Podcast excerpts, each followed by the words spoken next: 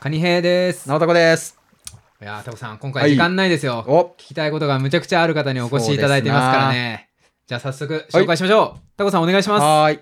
えー島根県海士町からリトーフィッシュイーターさんをお呼びしてます。今日はよろしくお願いします。よろしくお願いします。お願いしす。よろましくす。お願いします。す。はい。えー、リトーフィッシュイーターさん、えっ、と、まあ、ラジオをお聞きの方は、あはの、い名前聞いたことあるかと思うんですが、そうだねはいまあ、なぜゲストに来ていただいたと、いただいたかというのをね、はいあの、少し触れますと、お願いします。まあ、そもそもリトーフィッシュイーターさん僕らのこのラジオのツイッターアカウント結構前からしょ、あのフォローいたあだりいがとうごてざいま。ますして、はいで魚が好きそうな方なので我々もフォローバックをして、タイムラインをちょっと拝見していたら、去年から面白い魚食カウントそうですね。魚食の投稿稿をされ始めたはいんですよね、最終的には去年1年間で合計376回魚食をされたという、延べことで1日1回以上になっちゃってる、ここれはすげえぞとこれはすげえぞっとていう。のでラジオを取り上げようと、えっと、2021年のベスト魚食っていうコーナーを僕らやるんで、やりましたね。はい。えっと、リトーフィッシュイーターさん、うん去年、まあ、376回食べた中、何が一番お美味しかったですかと、はい。あとは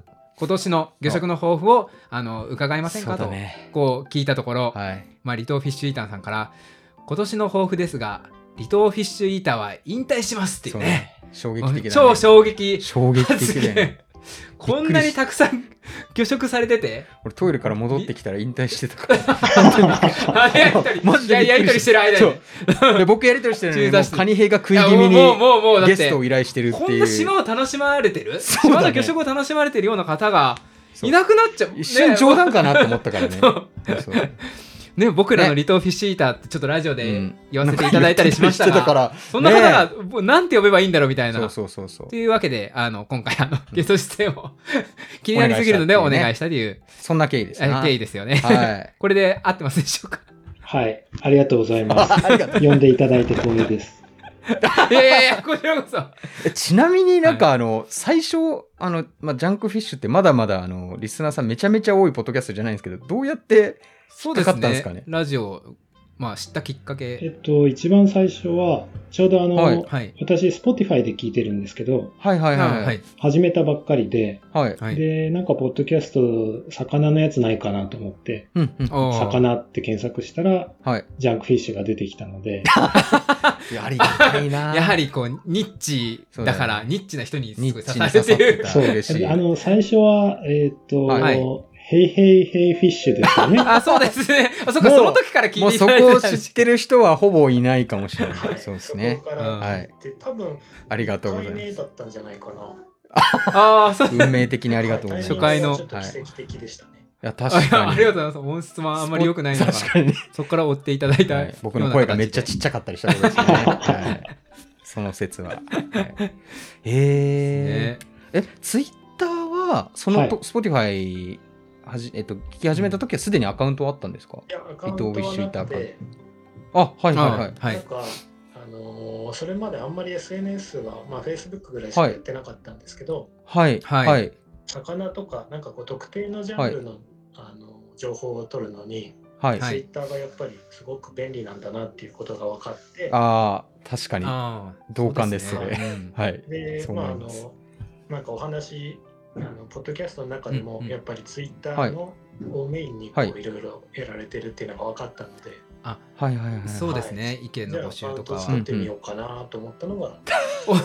嬉しいな。 あ僕らきっえ僕らきっかけですですところあるんですかあありがとうございます恐縮した。カニヘが誘導したみたいになりましたすいけどませんあの嬉しいですねね。SNS で過ごす時間が全て有意義だとは限らない限らない、ですそうですね。すいません巻き込んでしまいましたはい、いろんな効あ果りがにとうご気ざいをますつけながら、はい。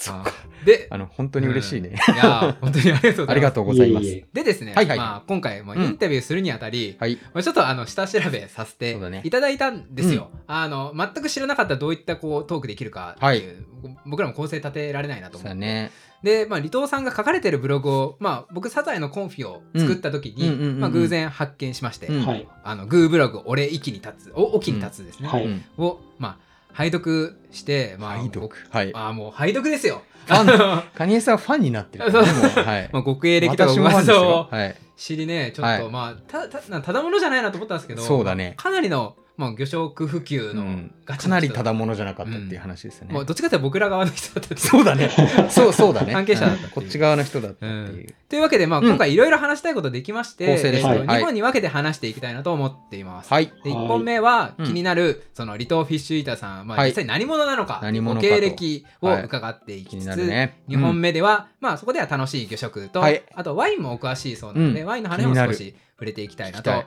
思っております。ははいい。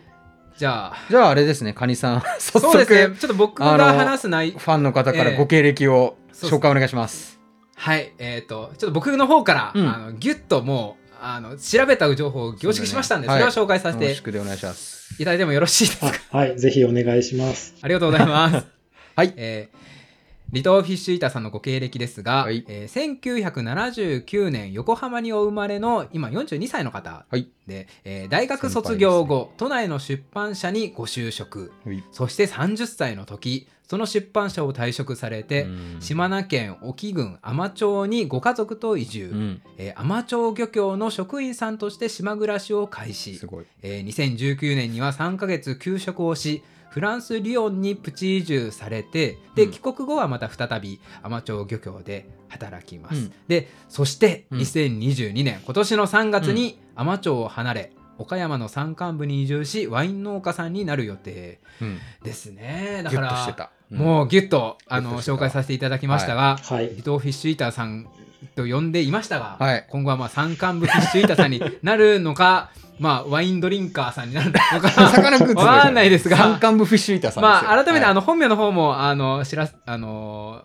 まあ、本名のことも知りまして、はい今回あのラジオ内で本名で話してもいいということなので、えー、と離島フィッシュイーターさん改はめ海士町漁協の藤沢さんですね、はいあの本日はよろしくお願いいたしますお願いいたしまはす。い。改めてよろしくお願いします。よろしくお願いします。というわけで、はいでこのご経歴いろんなこと聞きたいんですが、はいはあいのリスナーさんからちょうどそのご経歴についてのうん質問が来ていたので、うんうんはいそれをあの紹介してああのちょはっいとお答えいただきたいなわとかり思まっしたています。じゃあ僕から読みますねではタコさんお願いしますはいえー、とラジオネーム魚にはまったキリンさんということでまあ北海道の大学生の方ですね、はいい、つもありがとうございまあすりがとうございます。えーカニさん、タコさん、そして離島フィッシュイーターさん、こんにちは。いつもラジオを楽しく拝聴させていただいております。えー離島フィッシュイーターさんに質問です。シンプルな質問にはなるのですが、どうして横浜出版社、沖ノ島という経歴になったのでしょうか個人的にどうして沖ノ島に行くことを決めたのかうをんより詳しく伺いたいです。また、もしお時間あれば、どうして3月から岡山でワイン作りをされることになったのかも合わせて伺いたいです。うん何卒よろしくお願いします。お願い礼し儀ます正しいメールで すね。ありがとうございます。ありがとうございます。はいありがとうございますそうこれを聞きたい、まあ、僕らも聞きたかったそこうねとですね。一番聞きたいこうとかもしれんません。 10年前30歳の時に海士町へ移住をご決断されていますけども、はい。どうだって、じゃあカニさん今いくつだっけ僕が今33 33ですね。はい、僕が今31だから、ちょうどうん僕ら世代の時にの時にってなると、いや、すごいよね。えーどううんどうしてなんでしょうん。そうですね。なんか、それだけでも、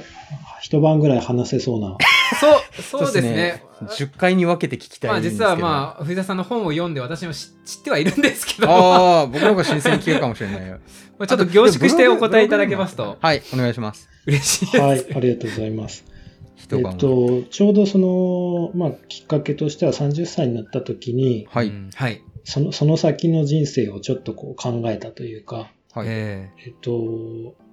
なんかこのまんまじゃこう、笑って死ねないなっていう感じが、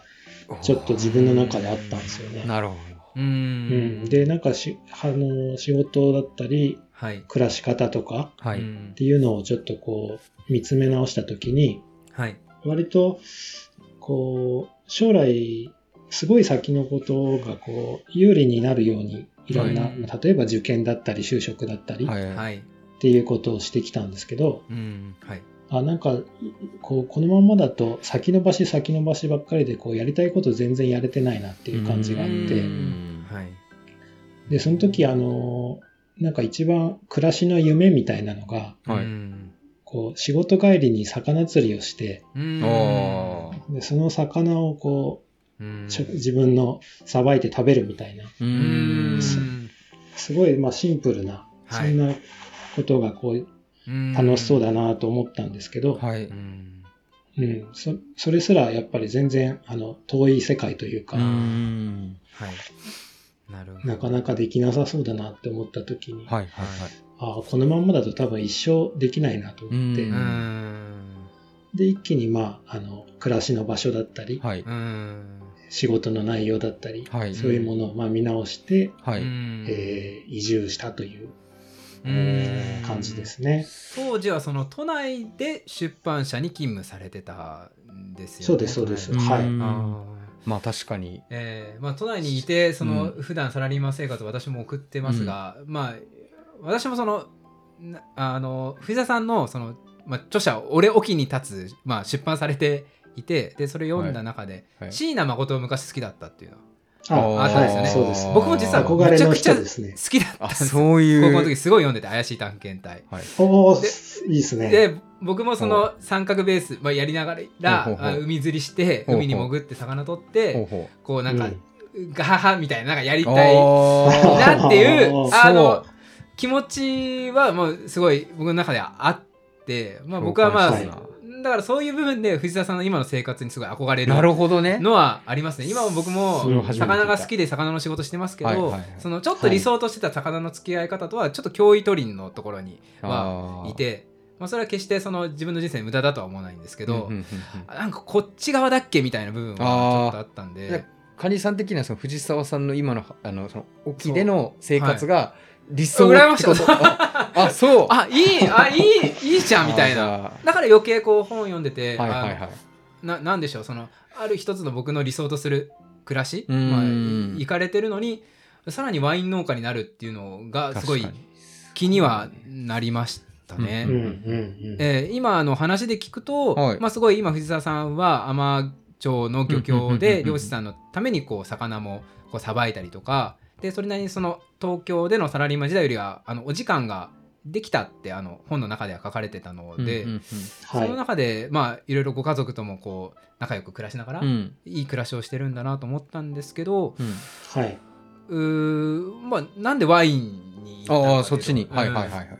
のはあすごい気になります。はい。えっ、と、そうですね。あの、まあ魚が、はいあの、す好きだったり、ええその魚魚食っていう部分が、はいまあ、ずっと自分の関心の中の多くを占めてたんですけど、はいうんはいまあ、海士町で、まあ、いろんな人とこう関わって暮らしていく中で、はいはいはい魚食だけじゃなくて、そのなんか自分が住んでる地域の食全体が、こう、関心事だなっていうことに気がついたんですね。おーなるほどはいで、食全体を考えたときに、はいまあ、あの、魚はもちろん、えっと、今までもこれからも大好きなんですけど、はいはい一生自分がこう、なんか関わっていきたいものうんううんーんが、あのーまあ、お酒がすごく好きなので、ううーんその中でも、まあ、フランスに行った時に、いろんな、あのワイナリー巡ったりして、あこう見た、なんかワインのーうーん食を包み込むその存在感みたいなとこうろんが、あーなるほど飲み物そういう部分で立ち位置ず確かるいにずるいって言い方がいいのかわからないです がでもなんかそのいくらでも飲めるし ああでもまあそうフフードですよねそうんの多分ち地域全体をってなった時にうんまあはいワインがいあちなみにワイン以外の選択肢ってああったあんで確かすかにそれも気になりますねその飲み物っていうところがなんか例え結ば構包み込むなんだろう存在だと思うんですジけどュース柑橘の農家でジュース作るとうか、んなんだろう畜産やるとかいい世農家やるとかあいるやとい思うや、もう、私の場合は、やっぱり、あのー酒と魚にすごくこうお金を使ってるので、あーなるほどなるほどうんその自給率を上げたいっていう部分もあって、あワインは一択でしたね。ーなるほどワインか どういう表情なのそえれ、え いや ラジオだけ僕ワインワインあんまりたくさんうん飲めないあそうなかんだらそう醸造酒じゃないですかあはいはいはいあ体質的に悪酔いしやすいあそうかなんらだそ俺は悪用するけど無限に飲うむワインに強いうんお体質なんですねその藤田さん自身が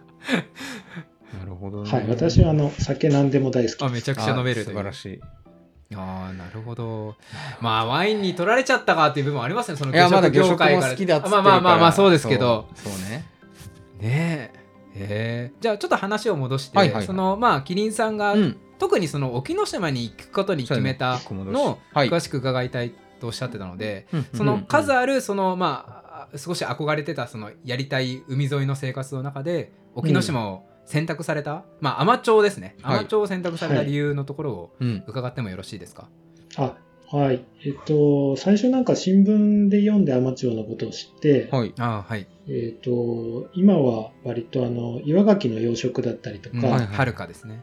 はい。うんあとは、キャスト結はい。ええを使った、えっと、水産加工だったり、ええまあそういうのが、あの、有名だったんですけど、はええい。はい。それ以外にもいろんな、えっと、畜産が、あの、沖牛という畜産があったりとか、はいうんまあ食がすごい豊かだっていうのもあって、はい。えっと、まあ楽しそうだなと。うん。で何よりそのそれをこうやってる人たちがうん。割とあの自分たちでこう島の暮らしを作っていくんだみたいなうなんんかこ気概とかプライドみたいなものをすごく感じて、う。うん。うん、なんか都会でこうんう暮らし、てるよりは、うんまあ、こっちの方がもっとこう楽しいしこう成長できるかなっていうのもあってう。うんん。それで最初にこう、えっと2010年のゴールデンウィークに遊びに来たんですけどはいはいはいはい。 7月に移住することを決めて、え、はや、ゴールデンウィークに行ってから7月に決めた。えーはい2ヶ月。うん早いな2ヶ月 でうん9月に引っ越しました。 4ヶ月でのその、決断。えっ、と、行くまでは結構下調べに何年とかあったりするんですか、いやいや、行くまではい。ははい。し全然知らなくて、もう知ってから、その、決断までが、い今のそのままのスパンってことですかアマチュアのこと、そうですね。すごいですねあの初めてゴールデンウィーク行って。全然こう知らないとこにこんはないすごい場所があるっていうことに驚いて、あーうん なんじゃこりゃって思いました。なんか沖ってあの、まあ、僕のイメージだとその地域そう地方創生的な成功例で結構語られる、モデルケーススって言われることが多いなと思ったアんでマすけチどュア特にないものはないとかいねそうそうそうそうんはいなんかそそういうなんかあれですかね地域づくり的なアンテナもあれ藤沢さんの中にあったんですかいや、当時は全くなかったですね。もう純粋にその理想のライフスタイル軸でアンテナに引っかかったっていう人も土地もいいあのとかそうですね。あとなんかやっぱへー人が面白そうだったっていうところですかうね。んすげえなまあ、縁ですねなんですごいなそうですねなるほどなるほど なまあそういう本当にまあ行ってみてそこが良かったからもう一気に決めたっていう感じなんですね、はい行ったことがないから、ま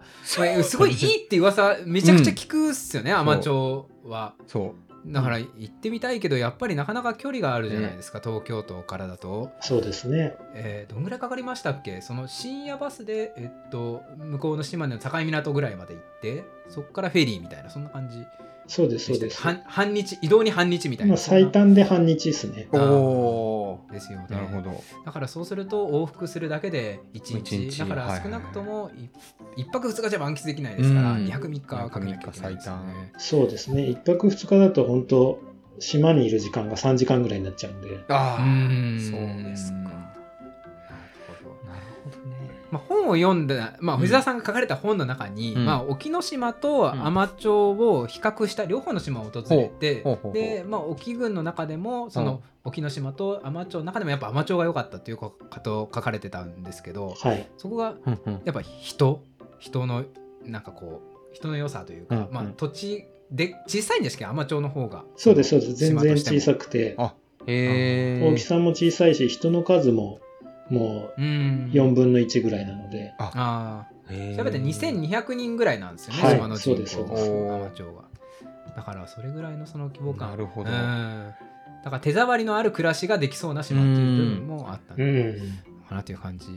がすごいしましたなるほどね。なんかあのしあのーベスト魚食の回でもいただいてたあの白カジキの話が僕すごい好きなんですけどああのの川かしきの話、一、ね、匹のうん、大きい魚をそのなんか顔なじみの人みんなで食い尽くすみたいな、もうなんか絵本とか書けそうなエピソードだなと思ったんです けどああの関係者はもうみんなアマチュアの人なんですかそうです、そうですも。もちろん。あれは海士町の中で食い切ったっていうっていう話そういう話そうです。あですのよー、ね。なんか、定置網の、うんだったり、えっと、運送の都合とかで、その本土の市場に出荷できないっていうことになっああはいはいはい、うんて、で、その白カジキ100、推定180キロぐらいだったんです けど、うんはいすごいなでそれをあのなんというか誰も引き受けがいない状況だったのであーで自そん分なであのうんまあ、漁協であの加工をしてたのではいはいはい。ん加工部でそれを仕入れることにして、すごい大変ですよねすごいな本当にそれで、えっと、藤沢さんが引き取らなければ、はい、あのな究極廃棄みたいなそんなぐらいそうですのね話なんでうーんはいあそうなんですね。へへもう切って切ってその本土に出すっていう選択肢はあんまりないんですかその感覚としてマグロと同じようにブロックにしてとかそういうのないのかなと思ったんですけどそうそういあ感じでのはないまあ、そうすればよかったんですけどえ普段あのなんだろうよく入るものじゃないのであの、はいはいそもそもどうすればいいのかっていう状況でもああったなるのほとど。みんな一え時的ちょうにどあ混の乱す定るん置網があでのすね。いないいない編み替えのスケジュールが入っててその日はそのはい水揚げをした後にすぐまた沖で仕事をしなきゃいけなかったのでちょっと誰も扱えないっていうようそうなか。漁師さんで仕事する余裕がない時にたまたそうま大きいのが来ちゃって。あーそうですかなるほど。なるほどじゃあ本当にそこを漁協として、うんまうあん救ったというか、まあ、受けたってうんいうう、んうんうん。ははい、まあ実際なんかこうなんていうんですかさばくのも売るのも一人でやんなきゃいけないのでえあそうんあそうなんですかえそそれはよくわかんないんですけどえっとちなみになんかあ加の工はい加工部を、あの、なんかえっと、藤田さん出てるひあょのっとするとそうかイなンとはタ思っビたんでュすーが見たら、あの、加工部って、その、お休止してたのを復活させたっていう今あおそう一です人で加工されてるっす一人、一人部署ですか一人部署ですあおーすげえ。そういう、そうですね。一人部署でそ凄あみがの直売所の運営も見てるのでは、あの、EC サイトですか大量っていうあ違うか直売所があるんでしたっけ、リアルの方ですね。えっとはいはいはい。 EC サイトも私が見て て EC も。直売所も私が見ててあと加工部も私がやってるっていうあそれちょっと藤沢さんいなくなって大丈夫なんですかアマチュアあ。僕もちょっと後で聞こうと思ったんですけど、なんかその、ネクストリートフィッシュイタは、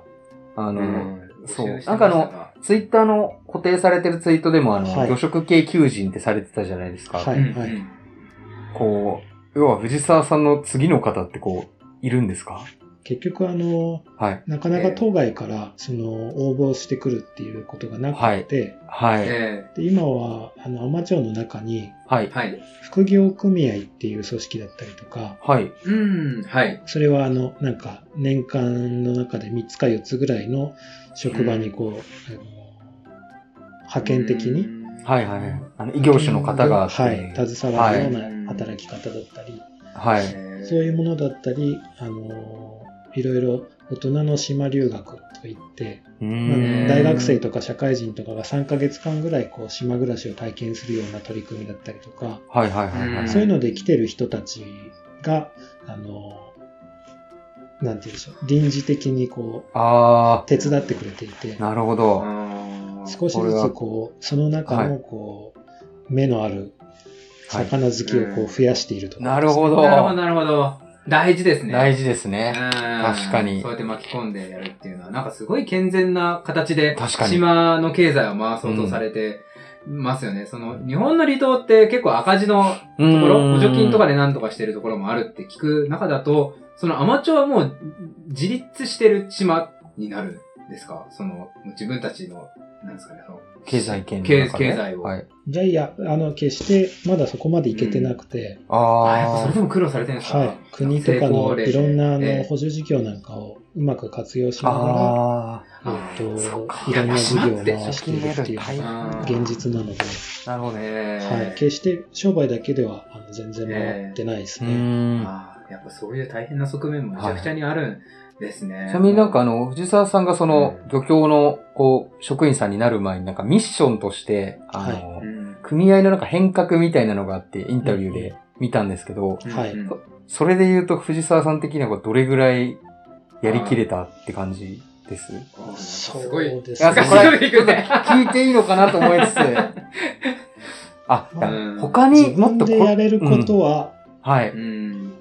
まあ、90%ぐらいできたかなとは思いますけど、うんいやーえーたうんだ当初思ってたその到達点というか、はうい。ん。もっともっとこうなんか島全体の漁業が良くなってるっていうふうに、あの理想に置いてたところからいくと、はうい。ん。そうですね30%ぐらいですかね。なあ、あー理想が高い。要はその藤沢さん。んご自身はそのはい一人で加工部もしつつ店長もやって、あの、多分すごい、相当な覚悟で、ふなんかすごいいろんな改革されて、やりきって、もうその到達点がなんか白川カジキの話なのかなっていうブログ読んでて思ったんですけど、うんはいそうじゃなくて、その仕組みとして、こう、う生み落とせたかっていうところがすごいハードルがあるなっていう印象もなんか同時に、そうですね。あの感じましたね。でなんか白川カジキみたいな、そのイレギュラーなものがあった時に、藤沢さんがこのまま島に残れば、あの、また、あの、いろんな方に分けて、まあ、やりき、うん売り切れる。うーけども、まあ、この後その、ね、そういう、ふ、普段加工をやらないで、一定期間だけ加工をやってる人とかが、白川カジキを受け止められるかっていう。まあた次、別なる白川カジキみたいなやつを受け止められるかってなると、まあ、今の仕組みだとちょっと難しいのかもしれないなっていうのは、なんかむ難しみをすごいーうん読みながら、うん。なるほどね感じましたし、やりきった藤沢さんすごい覚悟を持って、なんか白川カジキと対峙したんだなっていう感じがすごいしなまんす。せさばいたことなかったんで、そうですよね、そうですよ。もう 僕らですら、僕ら食べたことな結構魚い食ってる僕らですら、ね食べたことすらないで食べすかたら。ことじゃい。ない。黒川は食べたことあったけど、白川はしかも僕は、見たこともない。やっぱその素人っていうんですか、その、うんうんなまあ、えっと、まあ、市場の中にいる人ですら、うんうんマグロを常日頃さばいてる人じゃないと、うんうんうんうん100キロ以上の魚って、やっぱ手つけられない。道全然具別が物なでいすし、よね。みたいなところ魚かさら、ばく。はいはうい。ーっていうあれってもうデバ、デバとかでやりきったんですかなんか特別な包丁使ったんですそうかです。あの、マ普ジです通かのレバーでやりましレた。バーでやええ すごいな。なんか簡易マグロ包丁みたいのがあるのかと思ってました けど、すごいですこれをね、ね。仕入れたら自分のね、時間も体力もねだし、まあ逆にその売るため、売り先の人も巻き込まなきゃいけないのが、すごい労力使うだろうなとは思いましたねう。んその普段とは違うものを買ってもらう。うん、で、も逆にあの、そういう意味では普段からの人間関係がある。はいはいはい。あー例え、ば、あの、学校給食だったり、ええっ、と、福祉施設の調理担当の方だったり、ー、えーまあ大体電話一本で全部、はいはい。あ、あのそうですか、いいですよって買うかって言っ開てくれて拓してくださった。あ、すごいな、その。それはつながりもう、そうですね。唯一無二感ありますよね。すごいな。うーん求人募集のやつ見てたら、アマチュアのその給食センターでかなりアマチュアの魚介を使って、うん。こうすごいフレキシブルにいろんなものを出されてるんですよね。そうですねあ。の方もすごいなと思いましあ確たかに。ね。あー固定メニューがあんまり、えサザエご飯とか出るんですよね、その。 いいな。うんサザエご飯出ますよ。給食センターすごい。うな。ん。それは豊かですね。へーさあ、ちょっとほ、ちょっとどうやってまとめていこうかなってそうです感じねあるんです。けこどう、時間が、こそうだね前半で用意した時間がも来ちゃっう、たかあのら来ち、ゃって、そうだね。個人 ちょっとまあ、こ個の、人的にはあの、あれだね、ブリナゲットとかローソクサとか聞きたかったけど、一旦ちょっと時間で、えー、もうこれしか聞けないんだっていう、そうだねあのカニヘイさんの目がキラキラしてますけども、もうじゃあ一旦30まあ分ですもんね。そうなんですよ。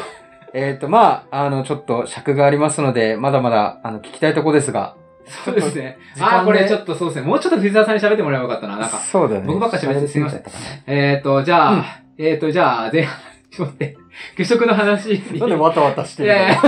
や、いやなんかもうこ、こ、こんぐらい、これくらいだけでいいのかなっていう気持ちが。 いや、もう、まあじゃあ次巻いて、あとは聞きたいのをすいませんじゃあ最後聞きましょ次のう。はい。トピック、まあ、ほんと食中心の話に行きたいと思います。はい。はい。ありがとうございます。